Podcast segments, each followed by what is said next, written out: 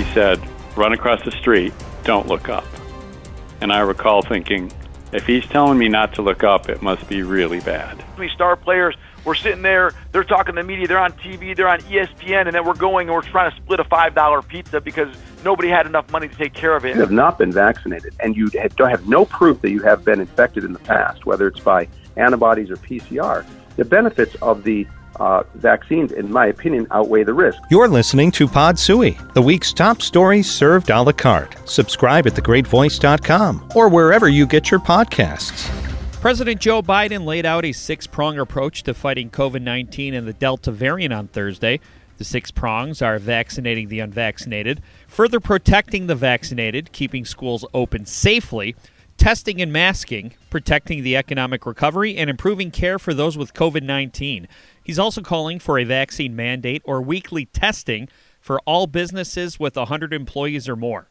Internal medicine specialist Dr. Tom Rifai gives his professional medical opinion to Kevin Dietz. Unfortunately, it ended up being the most important thing that I heard was a uh, a lack of an approach that's going to work or even necessarily adherent to the best science.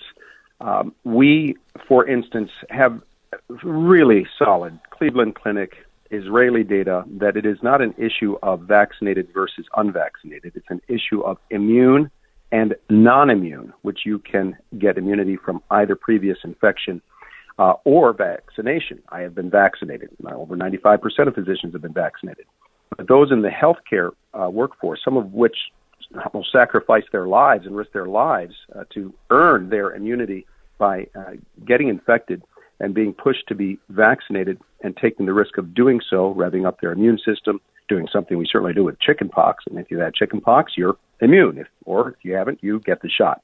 Here we're overlaying it and potentially even squandering resources that other parts of the world, frankly, could use rather than uh, uh, using them in a less than ideal way on people who've already had infection or even arguably boosters when we already see great protection against severe infection and death in those that have received uh, vaccination.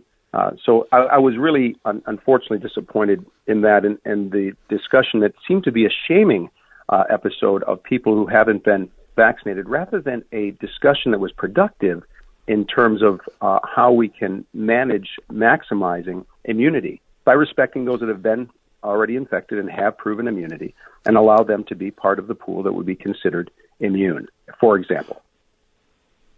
Let's talk about those who have not had COVID for a second. Okay, we can come back to that, mm-hmm. those with natural immunity. But let's talk about those who have not had COVID and have not been vaccinated.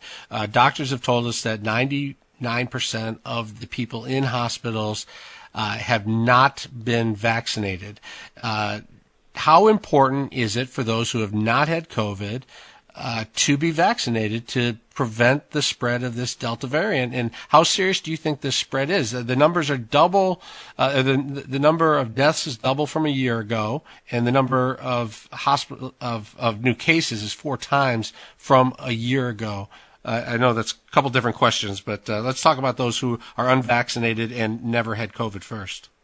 Uh, my personal opinion is is very important. Uh, I think that, uh, and and particularly as one gets older and they're in an area that's uh, of high spread, anyone can look at the activity in their area. We have a great monitoring system in Oakland County, for instance. And if you're unvaccinated and probably at risk, as many Americans have metabolic health issues, uh, and you're in an area in particular that's hot and spreading, and this Delta variant is going to make its way around anyway. Um, I have my thoughts on why Oakland County hasn't been particularly hit as hard because we were hit slammed so hard in the first wave with you know circulating vis- visitors from uh, Italy and China and so forth. Though the east and west coast got more uh, attention, and with a you know 60% vaccination plus all of that background, we have pretty reasonable numbers here. But if you have not been vaccinated and you don't have no proof that you have been infected in the past, whether it's by antibodies or PCR, the benefits of the uh, vaccines, in my opinion, outweigh the risk. And the other question is are these mandates even legal? Former federal prosecutor Michael Bullotta on Guy Gordon. Well, well really, legally, the, the, the requirement is that the government, to, to pass this regulation, just have to prove that it has a substantial uh, governmental interest. And surely, I think everyone on both sides would agree that it's that preventing the spread Okay. of coronavirus Right. during an international pandemic is such a compelling, even a compelling interest. And and I think they only need to show a substantial interest. So we it's what we call medium scrutiny under the different levels of scrutiny under the law uh, when these are challenged. So I, I think it's I think it's a real uphill battle for those that are going to challenge this. Matt Ishbia, president and CEO of United Wholesale Mortgage, will pay every Michigan State football and men's basketball player a monthly stipend of $500 in exchange for posting about his company on their social media pages, a move that is now legal under the NCAA's new name, image, and likeness policy. Ishbia played on the 2000 National Championship team as a walk on, and he appeared on the Mitch Albom Show. Yeah, you know, when I was at Michigan State, you know, Coach Izzo was always about family, taking care of our Spartan family, and this is an opportunity where we, uh, the rules change. Where now name, image, and likeness is something that players can actually take advantage of that and get paid for their success. Because most college athletes, as you guys know, can't have a full time job while playing college basketball and going to school. You just can't do it. And so, how do we help take care of the student athletes in a positive way? And that's really what the concept was. And we looked at trying to do it for all 900 athletes. It just is more complex than you think because you can't go to 900 individuals. You actually got to go to each individual. You can't call the university. And so we thought, let's start with taking care of the football players and the basketball players and really make an impact on them and then see where this goes uh, from there. The $500 amount and the fact that it'll be paid per month. Tell us how your experience as a basketball player at college informed you to make that decision on that amount and what you think a difference that will make for these guys. Well, I think it's going to be a huge difference. I mean, I remember, you know, seeing, you know, finishing up a game and seeing, you know, Mateen Cleaves or Morris Peterson, Jason Ridge, Charlie Bell, some of these star players were sitting there. They're talking to the media. They're on TV. They're on ESPN, and then we're going and we're trying to split a five dollar pizza because nobody had enough money to take care of it. And so what we really said is, how do we make an impact so that they can take a girl on a date, they can go to the movies, they can buy a new pair of shirt, uh, shoes or, or, or shorts or whatever it may be. Uh, we just don't have that ability because you don't have any spending cash. And so, how do we make an impact and help their college uh, living situation be better, be more on par with normal student or normal athlete, students at the at the university, and that's what we try to do. And uh, we think it's uh, going to work well. And we love that it was a team thing. It wasn't pay the star quarterback and the star guy more for his name. And like it was, hey, it was a team thing. One through 100 or 120 on the football team, one through 16 on basketball. Everyone's treated the same. We're all one team, one Spartan family. Now, this is for one year only for the time being, correct? No, the, the concept is that it continues. That it continues going forward. As while they're an athlete at Michigan State University um, on the football or basketball team, they will get it continuously. Obviously, um, there's you know that that's that's the plan, and that's how it's structured right now. Is that it will continue each year for them. So the nice part is you're a third string defensive line uh, linebacker. You're you're you're taken care of. Just you know be focus on football, focus on school, do the right thing, and good things, and you'll be able to get continuously get paid every month. And it's not just during the football season; it's all 12 months of the season.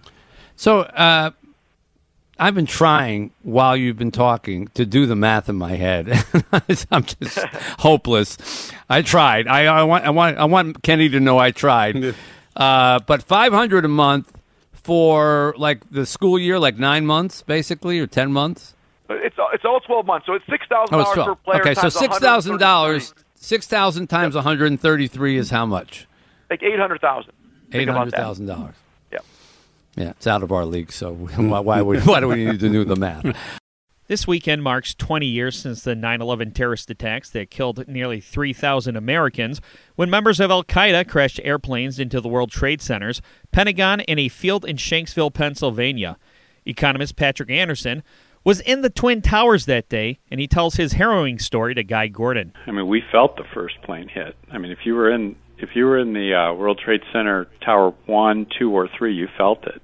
I mean, you felt it, and maybe you saw it. I mean, you could you could see down below when I looked out the window. Uh, uh, you know, there were already death and destruction. Uh, so you you know you knew something terrible had happened, but as many of the stories of that day of people in the towers uh, reflect, uh, it was c- quite common for there to be an announcement: "Stay in your room, stay where you are, uh, don't go outside." You know, we we we're uh, you know we're we're conducting our operations or whatever we're doing, and so for not only for me but for I would say probably the majority of people in the in the World Trade Center complex, they didn't really know what was happening until they got outside, if they got outside. Uh, and when I look back at some of the uh, television footage, even some of the clips you just played, I mean, people didn't want to believe it, and I understand why they didn't want to believe what was happening. So Yeah. you have the, uh, I will say, the fog of war. I saw it myself, and I was part of it. You didn't really know uh, the the depth of the tragedy. You didn't really know what was happening until you're outside, until the second plane came. And tell me about that moment when the second plane came, because you had there you had grabbed uh, what you needed, and you were making your way out of that hotel. And as I recall, you came into contact with a firefighter who had a message for you before you left the building. What did he tell you? Um, uh, I remember, I remember, you know, everybody out.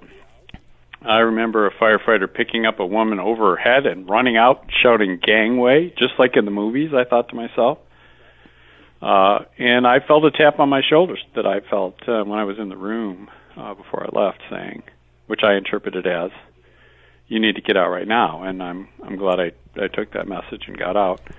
In the in the lobby that uh, at that time, uh, there was just this throng of people that came from World Trade Center One, World Trade Center Two, World Trade Center Three, people who coming up from the the path stations below, all there, all trying to escape, and it was uh, it was a, a maelstrom of humanity, all terrified, nobody quite knowing what was happening, uh, and then basically waiting for your turn to to uh, to run out the doors and try to escape.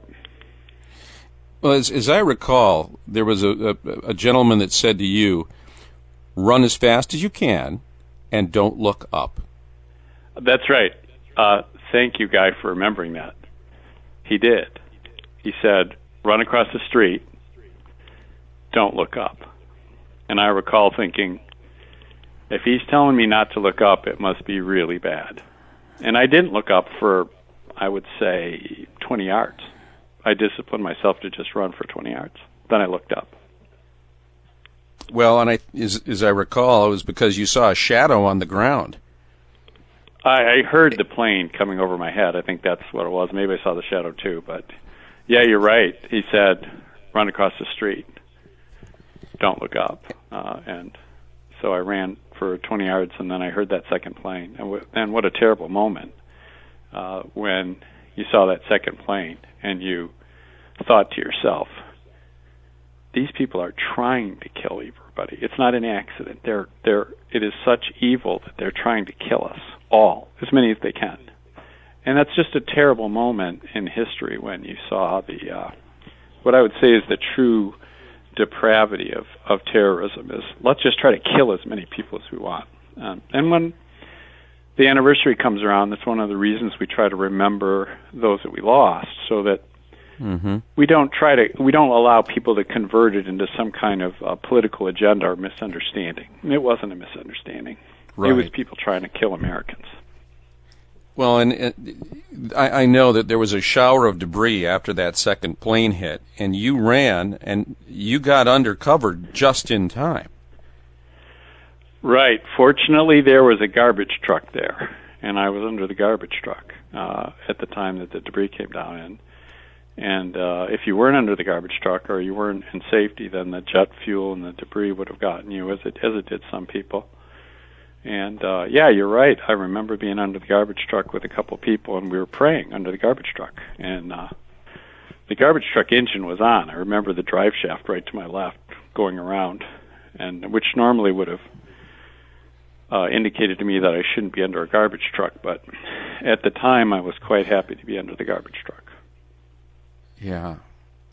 You encountered someone after you were able to get clear of, of the the blast zone and the disaster zone. Tell me about the woman that, that, that, that just the stranger that helped you that day. Yes, indeed. By um, and I, I don't think I'm the only person that had this experience. If you escaped, uh, you you felt that just the the despair of knowing what had happened because you you know it couldn't be hid from you. You you were there. You could see it. You could smell it. I mean, it was it was terrible. but I had uh, I had a woman who was a photographer's assistant in Stuyvesant High School just see me and come up and put her arms out and say, "You need a hug." And I stood up and said, I'll take that hug. As a matter of fact, I remember saying to myself, I need a lot more than that, but I'll take the hug. And uh, and that blessed woman just basically took care of me for two hours till I could uh, figure out a way to, you know, at least a plan to get back to Michigan and get back in touch with my family. So, yes, I still remember. Her name is Emily, and uh, she was in that documentary with me, and she's probably not listening to your show, guy, but some flowers are coming her way. So if you talk to her, don't tell her. Paul W. Smith was broadcasting live from Germany for the Frankfurt Auto Show on September 11th. That, of course, is where we were when all hell broke out. And we had no idea what was happening. No one knew what was happening. First, we heard that a plane had crashed into the World Trade Center, a small plane, and we said, Whoa, was it cloudy? Was there fog? What happened? And they said, No, it was a beautiful day, sunny and clear. We thought, That is odd. That's weird. Then another plane crashed into the other tower of the World Trade Center. And we realized these were not small planes, these were massive airliners. And then we knew we were under attack. We didn't know who was attacking, how or why, and then many other things happened in a field in Pennsylvania and at the Pentagon and that's the story of 9 11 as it's seared into our mind's eye 20 years ago. Uh, as we've paid tribute in the past to 9 11, we do again with the same audio that was captured that day and edited together brilliantly by Brian Morton, our engineer on the show. And we relive those moments right now. Good morning to you. It is Tuesday, September 11th, the 254th day of 2001. There are 111 days left in the year. New York City residents are heading to the polls today to choose candidates to replace Mayor Rudolph Giuliani. The Democratic primary in New York remains up in the air. Mayoral primaries are also being held today in Southfield, Pontiac, and Dearborn. Joey Coy in the WJR Weather Center on a picture perfect day. It is indeed, especially here in the Detroit area. Lots of sunshine. As a matter of fact, over the entire state, they're reporting sunny skies at this time. And if you're going to be on the road, don't forget those sunglasses. You'll be needing them. WJR Sports, here's Frank Beckman. You won't have Charlie Batch to kick around anymore. He's benched. Batch is benched by Marty Mornhinweg after one game. And uh, now, now, you have um, Ty Detmer as the uh, new quarterback of the Detroit Lions, the new starting quarterback. Right now, uh, Paul, we uh, we're going to interrupt our sportscast because of a, a, breaking news story out of New York, a major incident at the uh, World Trade Center. We're going to join ABC News for coverage on this breaking story. The huge tower in New York City in lower Manhattan, the World Trade Center, is on fire. Uh, on the upper stories of that building, there is an unconfirmed report that a plane has crashed into one of the twin towers of the World Trade Center. I heard the plane very close to the top of the buildings. I looked outside and I saw it hit, and it exploded immediately. Before the explosion, I noticed a very a sound like something was very low and shrieking across the sky, and then I heard the explosion. I heard this incredibly low noise, and I knew something horrific was about to happen. I will tell you from the size of the gash that the wingtip had to be at least 150 to 200 feet wide. Oh my God! Oh, the next building there's another one. Up. Oh my God! Oh my God! Another oh, plane just flew I in. feel the heat. The explosion is incredible. Oh my God! Another oh plane God. as we were I don't watching. Believe this. Two planes, first one, then another, crashing into each of the twin towers of the 110 story tall World Trade Center in lower Manhattan. Uh, no official declaration yet, but it would appear to be the work of terrorists of some kind. Uh, today, we've had a national tragedy. Two airplanes have crashed into the World Trade Center in an apparent terrorist attack on our country. We now have fire confirmed at the Pentagon. We want to hold our breath here, it just seems to me, for a second and, and, and, and, and not get into a mode that the country is under attack. But we now have two attacks on the Twin Trade Tower Center, U.S. buildings, city buildings completely evacuated in New York City. The second building that was hit by the plane has just completely collapsed. The entire building has just collapsed as if a demolition team set off. When you see the old demolitions of these old buildings, it My folded God. down on itself and it is not there anymore. The whole side has collapsed? The whole there? building has collapsed. My God. So they seem to have the north problem at the north tower, uh, Peter. Let's look at the north tower. Quickly, seems quickly. to be coming down. Oh my God. It's hard to put it into words, and maybe one doesn't need to.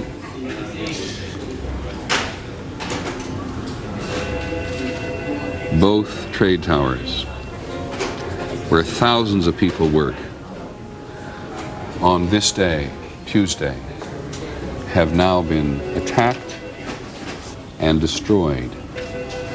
There is simply no way to accurately describe the emotion this evokes. The pictures of airplanes flying into buildings, fires burning, huge structures collapsing, have filled us with disbelief, terrible sadness, and a quiet, unyielding anger. Terrorist attacks can shake the foundations of our biggest buildings, but they cannot touch the foundation of America. Today, our nation saw evil, the very worst of human nature, and we responded with the best of America, with the daring of our rescue workers, with the caring of, for strangers and neighbors who came to give blood and help in any way they could.